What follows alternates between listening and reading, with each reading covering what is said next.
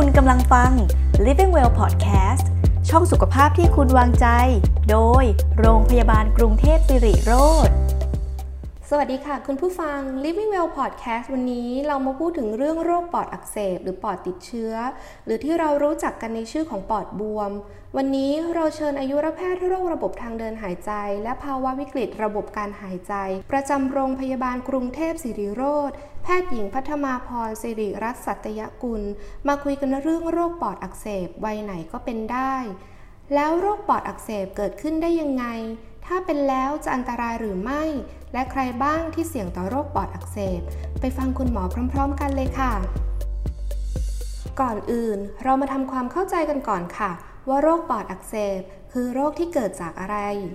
โรคปอดอักเสบ หรือคนทั่วไปเขาเรียกกันก็คือโรคปอดบวมนะคะ ก็คือการอักเสบฉับพลันที่เกิดขึ้นในระบบทางเดินหายใจส่วนล่าง โดยเฉพาะในส่วนของเซลล์เนื้อเยื่อปอดนะคะ อันนี้เราก็จะเรียกว่าปอดอักเสบ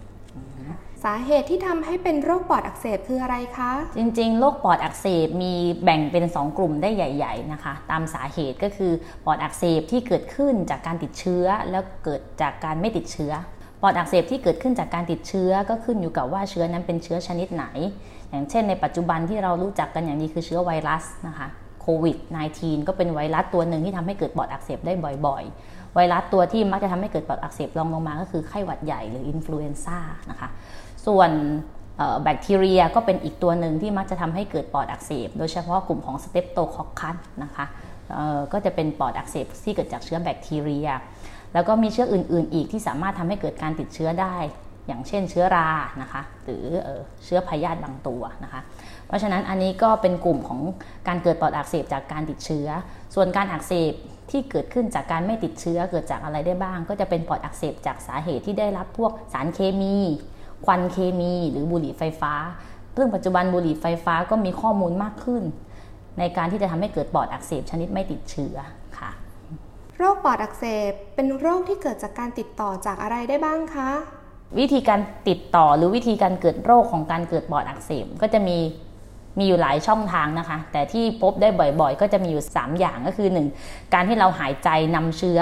เข้าไปสู่ปอดโดยตรงนะคะ ซึ่งกรณีนี้เรามักจะสัมผัสกับน้ำมูกน้ำลายที่เกิดจากการไอจามเสมหะ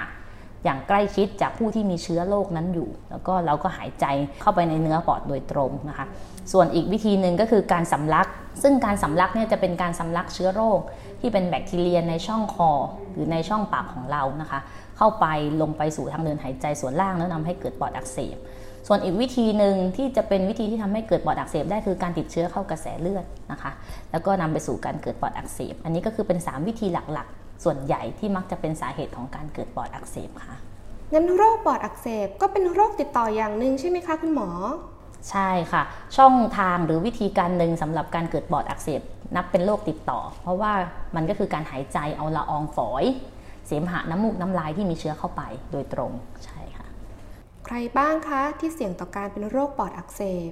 จริงๆ ทุกคนสามารถที่จะเกิดปอดอักเสบได้นะคะอันนี้ต้องบอกก่อนว่าทุกคนสามารถเกิดปอดอักเสบได้เพราะจริงๆ ปอดอักเสบมีทั้งแบบที่ติดเชื้อและไม่ติดเชื้อ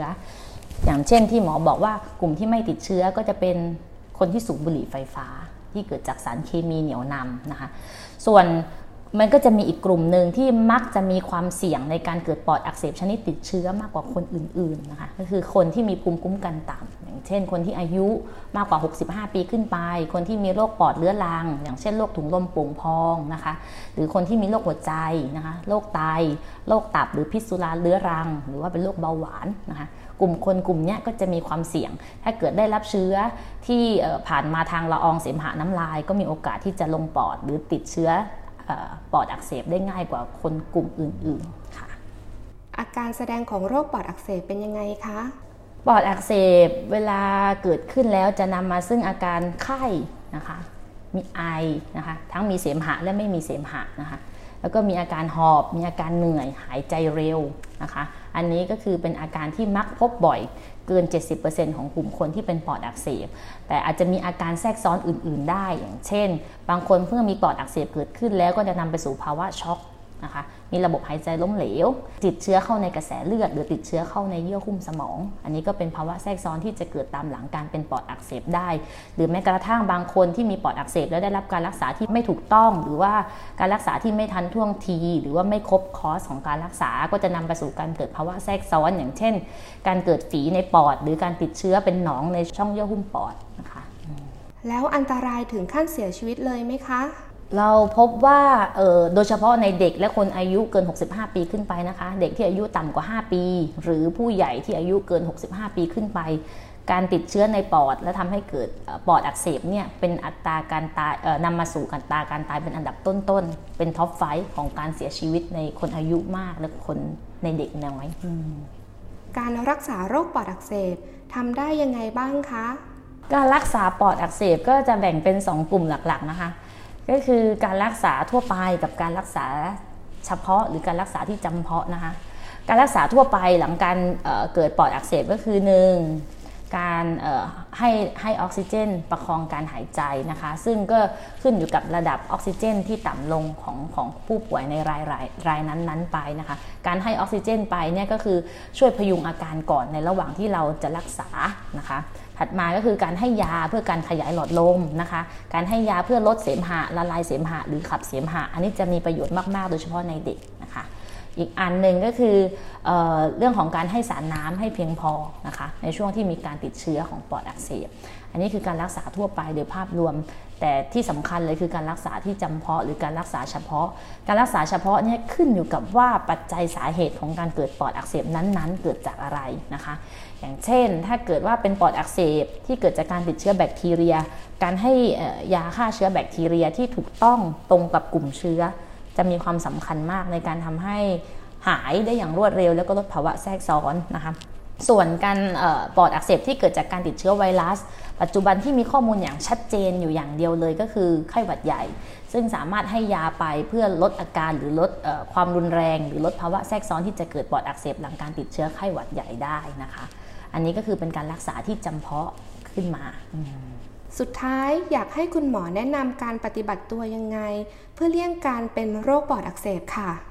การเกิดปอดอักเสบเป็นโรคที่สามารถป้องกันได้นะคะถ้าเป็นกลุ่มของปอดอักเสบที่ไม่ได้เกิดจากการติดเชื้อ ก็คือการหลีกเลี่ยงจากเคมีฝุ่นควันหรือรวมถึงกลุ่มของบุหรี่ไฟฟ้านะคะอันนี้ก็เป็นการหลีกเลี่ยงการเกิดปอดอักเสบที่ไม่ติดเชื้อได้ ส่วนการหลีกเลี่ยงการเกิดปอดอักเสบแบบติดเชื้อ วิธีการที่สำคัญมากๆ คือการเอาตัวออกจากกลุ่มคนที่มีความเสี่ยงนะคะ อย่างเช่นเมื่อไหร่ที่เราสังเกตได้ว่ามีคนที่มีอาการทางเดินหายใจ มีไอมีจามเสมหะนะคะ หายใจเหนื่อย เราควรที่จะเออหลีกเลี่ยงนะคะ เพราะว่ามันสามารถที่จะเกิดการกระจายของละอองน้ำลายเสมหะ แล้วทำให้เกิดการติดเชื้อได้ การหลีกเลี่ยงไปอยู่ในที่ที่มีชุมชนแออัดหรือในสถานที่ปิดเป็นระยะเวลาที่ยาวนาน อันนี้ก็ช่วยได้นะคะ การพยายามดูแลสุขภาพ ทานอาหารให้ครบ 5 หมู่ พักผ่อนให้เพียงพอนะคะ อันนี้ก็เป็นวิธีการหนึ่งที่จะช่วยปรับภูมิคุ้มกันของร่างกาย ถ้าเกิดเราติดเชื้อหรือได้รับเชื้อมาแล้วก็จะได้ไม่เกิดภาวะแทรกซ้อนจนเป็นปอดอักเสบนะคะ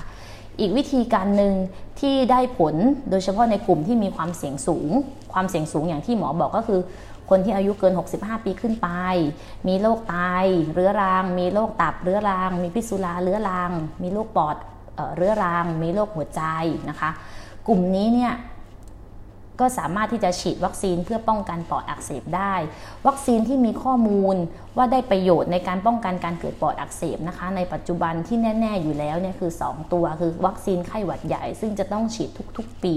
เนื่องจากจะมีการเปลี่ยนแปลงของสายพันธุ์ที่เกิดการระบาดไปเรื่อยๆ เพราะฉะนั้นการฉีด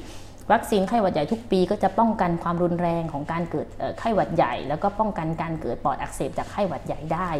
อีกอันนึงก็คือวัคซีนปอดอักเสบนะคะเป็นวัคซีนที่ป้องกันเชื้อแบคทีเรียชนิด Streptococcus pneumoniae นะคะซึ่งชนิดนี้เนี่ยเป็นแบคทีเรียที่พบมากที่สุดว่าเป็นแบคทีเรียปัจจัยสาเหตุของการเกิดปอดอักเสบแบคทีเรียนะคะการฉีดวัคซีนตัวนี้ก็จะช่วยป้องกันไม่ให้เกิด ปอดอักเสบที่รุนแรงจนติดเชื้อเข้ากระแสเลือดหรือเสียชีวิตได้นะคะ ประสิทธิภาพของวัคซีนอยู่ที่ประมาณ 60-70%โดยเฉพาะในกลุ่มที่มีความเสี่ยงสูง เพราะฉะนั้นปัจจุบันวัคซีนปอดอักเสบถึงได้ถูกแนะนำอย่างแพร่หลายในคนที่อายุเยอะเกิน 65 ปีขึ้นไป หรือมีความเสี่ยงเนื่องจากได้ประโยชน์ที่ค่อนข้างชัดเจนในการป้องกันความรุนแรงของการเกิดปอดอักเสบนะคะ อีกตัวหนึ่งซึ่งถ้าไม่พูดถึงก็คงจะไม่ได้ในช่วงนี้ก็คือวัคซีนในเรื่องของการป้องกันโควิดนะคะการฉีดวัคซีนโควิด อาจจะไม่ได้ช่วยป้องกันการติดต่อ แต่ว่าช่วยป้องกันการเกิดภาวะแทรกซ้อนจากเชื้อโควิด -19 ได้ค่อนข้างดี โดยเฉพาะการเกิดปอดอักเสบจากเชื้อโควิด -19 เราพบว่าคนที่ฉีดวัคซีนโควิด ไม่ว่าจะเป็นยี่ห้อไหนหรือบริษัทใด ๆ ก็ตาม